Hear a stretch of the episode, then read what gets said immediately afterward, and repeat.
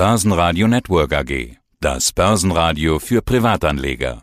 Der Wikifolio Channel. Handelsideen und Strategien von Wikifolio Tradern. Hallo, mein Name ist Alexander May, alias von Rubel. Ich manage das Wikifolio Tech Dach Top Pick und freue mich heute beim Börsenradio mal wieder dabei zu sein.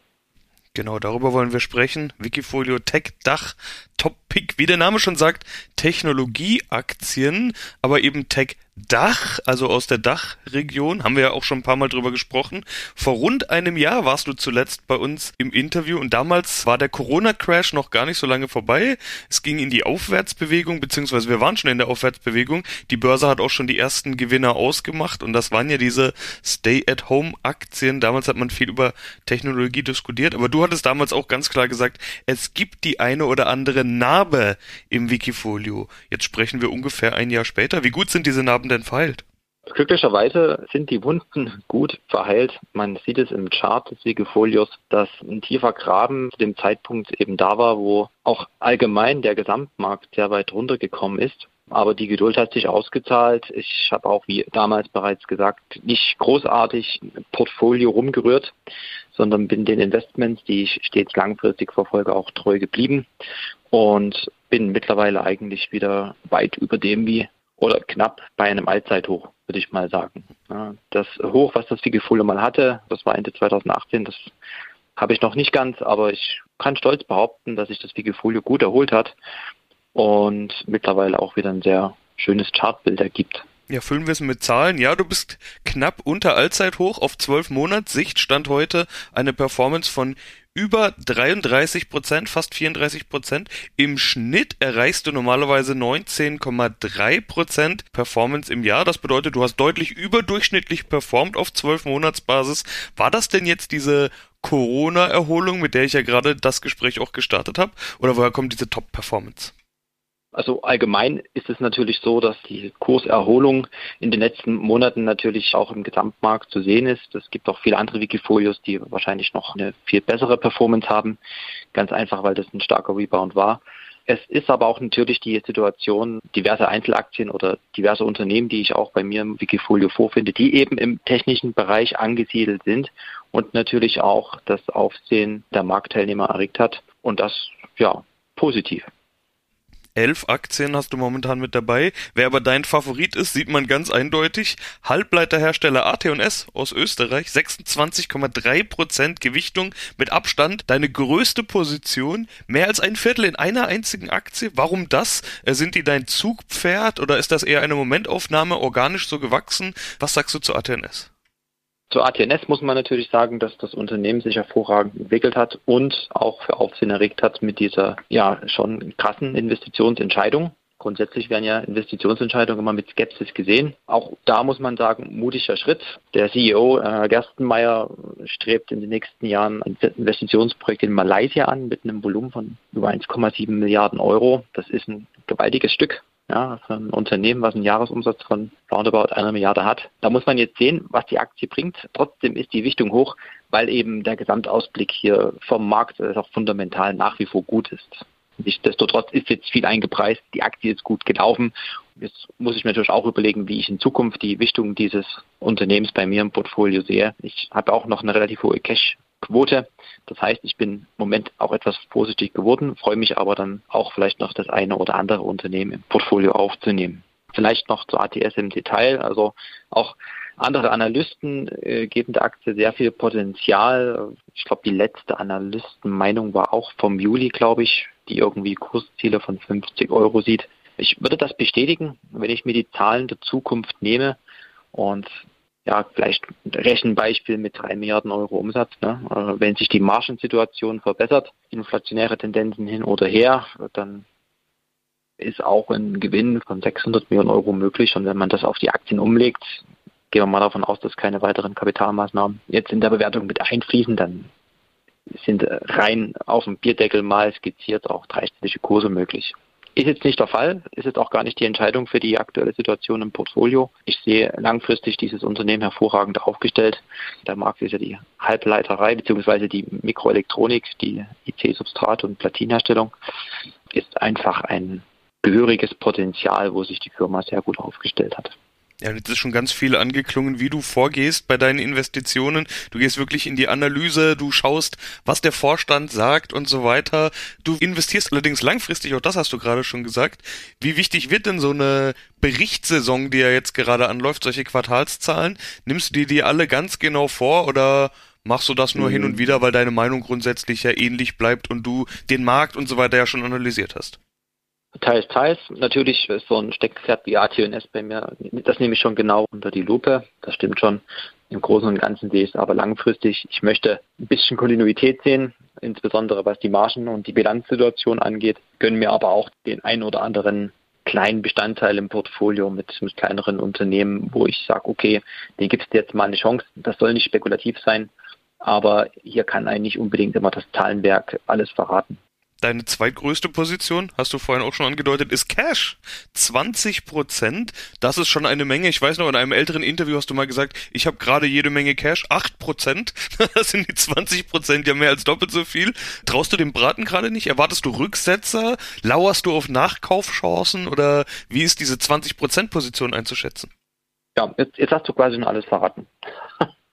also grundsätzlich würde ich jetzt die aktuelle Marktsituation schon ein bisschen als riskant bezeichnen. Viele Sachen sind gut gelaufen. Äh, nichtsdestotrotz sind da draußen schon noch ein paar Risiken versteckt. Die einen auf monetärer Ebene, sei es jetzt die Inflation oder sei es auch allgemein die Handelssituation, die jetzt vielleicht wieder ein bisschen kriseliger werden könnte. Und dieses Thema mit dem Virus, das haben wir ja auch noch. Vielleicht bin ich auch ein bisschen von der Erfahrung, die vor einem guten Jahr war, noch ein bisschen ja, auf Warnung. Nichtsdestotrotz möchte ich eigentlich immer investiert sein. Ich möchte ein bisschen die Wichtung der Einzelpositionen besser verteilen. Ja, das heißt auch, dass bei ATNS vielleicht da in Zukunft was passieren wird und ich da ein bisschen runtergehe. Ich möchte einfach auch mehr Titel ins Portfolio nehmen. Und da brauche ich ein bisschen Arbeitsraum. Den habe ich jetzt gerade mal aufgebaut mit Cash. Das wird aber, denke ich, dann bis September, spätestens November möchte ich da wieder hier ordentlich umgeräumt haben und meine Position so aufgestellt haben, dass ich ja, zufrieden bin und auch weiß, wie groß die Einzelposten sind, dass ich sagen kann, hier ist eine, eine gute Diversifikation im Portfolio und die Einzelpositionen sind Top-Unternehmen. Jetzt hast du gerade die Sache mit dem Virus, wie du es so schön gesagt hast, angesprochen. Da sind wir doch auch viele Profiteure drin. Trend geht zum Homeoffice. Stay-at-Home-Aktien waren die großen Gewinner des vergangenen Jahres, beziehungsweise Gewinner der Pandemie generell. Es erscheinen immer mehr Studien, dass wir vor allen Dingen beim Thema Homeoffice bleiben werden. Heute habe ich zum Beispiel erst eine Studie gesehen, dass in den Banken in Deutschland noch immer nur 20 bis 30 Prozent der Belegschaft überhaupt wieder im Büro sind und bei dieser geringen Büroquote soll es wohl auch bleiben, zumindest stand jetzt. Das bedeutet, dass gerade Softwarefirmen und alles rund ums Homeoffice, dann eben auch Halbleiterhersteller, man braucht Endgeräte und so weiter. Das wäre ja dann kein Corona-Effekt, sondern würde dauerhaft so bleiben können. Die könnten weiterhin profitieren. Hast du denn solche Investitionen drin, die eine solche Zukunft spielen? Kommen die vielleicht noch rein? Hat sich durch die Pandemie vielleicht auch dein Investitionsdenken so ein bisschen geändert? Also mein ganzes Wikifolio spielt dieses Stay-at-Home-Ereignis eigentlich komplett ab. Ja. Ich würde auch behaupten, dass das Wikifolio so aufgezogen ist, dass ich sowohl in der Hardware als auch in der Software vertreten bin und das eben wirklich in der zweiten und dritten Reihe. Ja, also ich bin ja von der Investitionsidee her so aufgestellt, dass ich mich jetzt nicht unbedingt für Apple und Microsoft interessiere, sondern für die kleinen Firmen, für die spezialisierten Firmen, die eben die wichtigen kleinen Produkte hinter, hinter diesen Technikkrisen eben bereitstellen, sei es die Siltronic oder sei es AT&S, sieht man eben, dass da diese ungeheure Komplexität von Produkten eben am Markt ist und man kann als Aktionär daran partizipieren.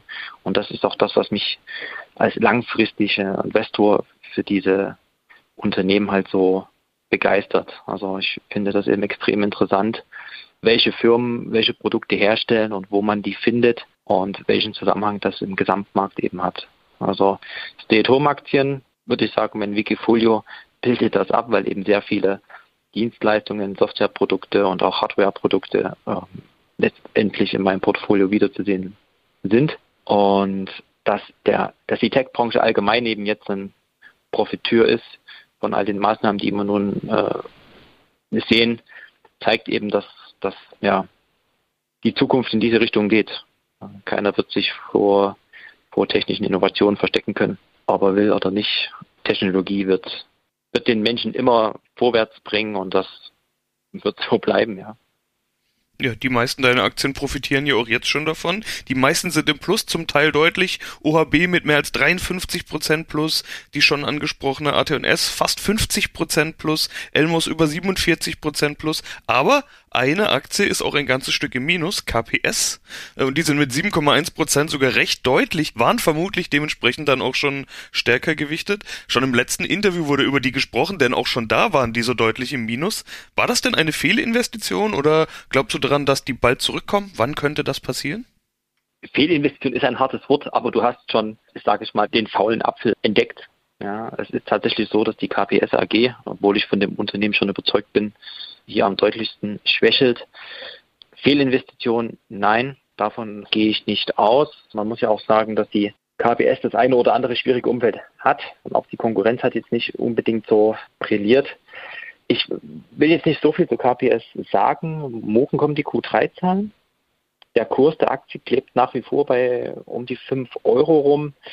Die letzten Jahre waren einfach nicht von Erfolg gewöhnt. Also das, die letzten Jahre waren schwierig für KPS, obwohl der Markt ja eigentlich auf Seite von KPS sein sollte. Also das Transformationsgeschäft, die Implementierung von Geschäften, sage ich mal, gebräuchliche Geschäftskonzepte ist eigentlich der Markt für KPS. Ich bin vorsichtig, man sieht es auch an der Gewichtung. Grundsätzlich bin ich natürlich nicht glücklich über die Entwicklung des Kurses. Ich gebe der Aktie natürlich schon noch eine Chance, aber ich werde vielleicht zu einem späteren Zeitpunkt einfach hier nochmal genau drüber nachdenken. Ansonsten, ja, muss ich sagen, ist KPS eigentlich auch die einzige Position, die jetzt wirklich etwas mieser gelaufen ist. Ja, kommen wir zum Schluss eigentlich nur noch zu einer klassischen Ausblickfrage. Ich will nur mal auf deine Cash-Position zu sprechen kommen. 20 Prozent, da hattest du gesagt, die ist so hoch, weil du eher gerade so ein kleines bisschen vorsichtig und misstrauisch bist. Auf der anderen Seite hast du gesagt, du würdest gerne äh, kaufen, gerne andere Unternehmen noch mit dazu nehmen. Wann könnte das denn passieren? Ist jetzt die Berichtssaison ausschlaggebend? Willst du den Sommer abwarten? Irgendwelche anderen Ereignisse? Ich will es mal in eine ganz generelle Frage umformulieren.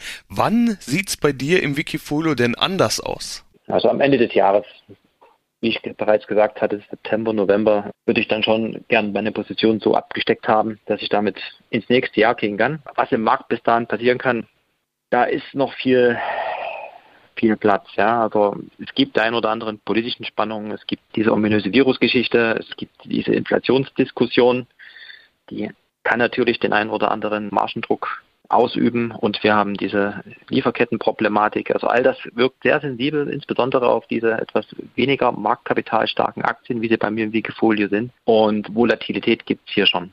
Ja.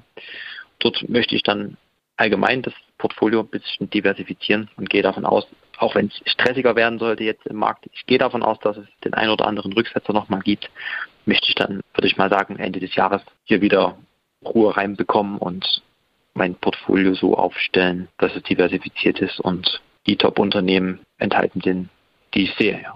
Auch wenn das Unternehmen vielleicht aus der dritten Reihe sind. Ich habe jetzt auch das, das erste Schweizer Ding mal bei mir im Portfolio aufgenommen. Die Schweizer Technologie AG erst mit einer kleinen Position. Ja, vielleicht noch ein anderes, etwas unspektakuläreres Unternehmen, um mir einfach das Portfolio ruhig zu bekommen. Ne? Ja, dann schauen wir doch mal, wie das aussieht, wenn wir uns beim nächsten Mal unterhalten, wer drin ist, wie deine Cash-Position ist und so weiter. Dann sage ich soweit erstmal vielen Dank, Alexander May, aka von Rubel. Bis zum nächsten Mal. Dankeschön. Vielen Dank. Alles Gute. Wikifolio.com Die Top-Trader-Strategie. Börsenradio Network AG. Das Börsenradio. Das Börsenradio Nummer eins.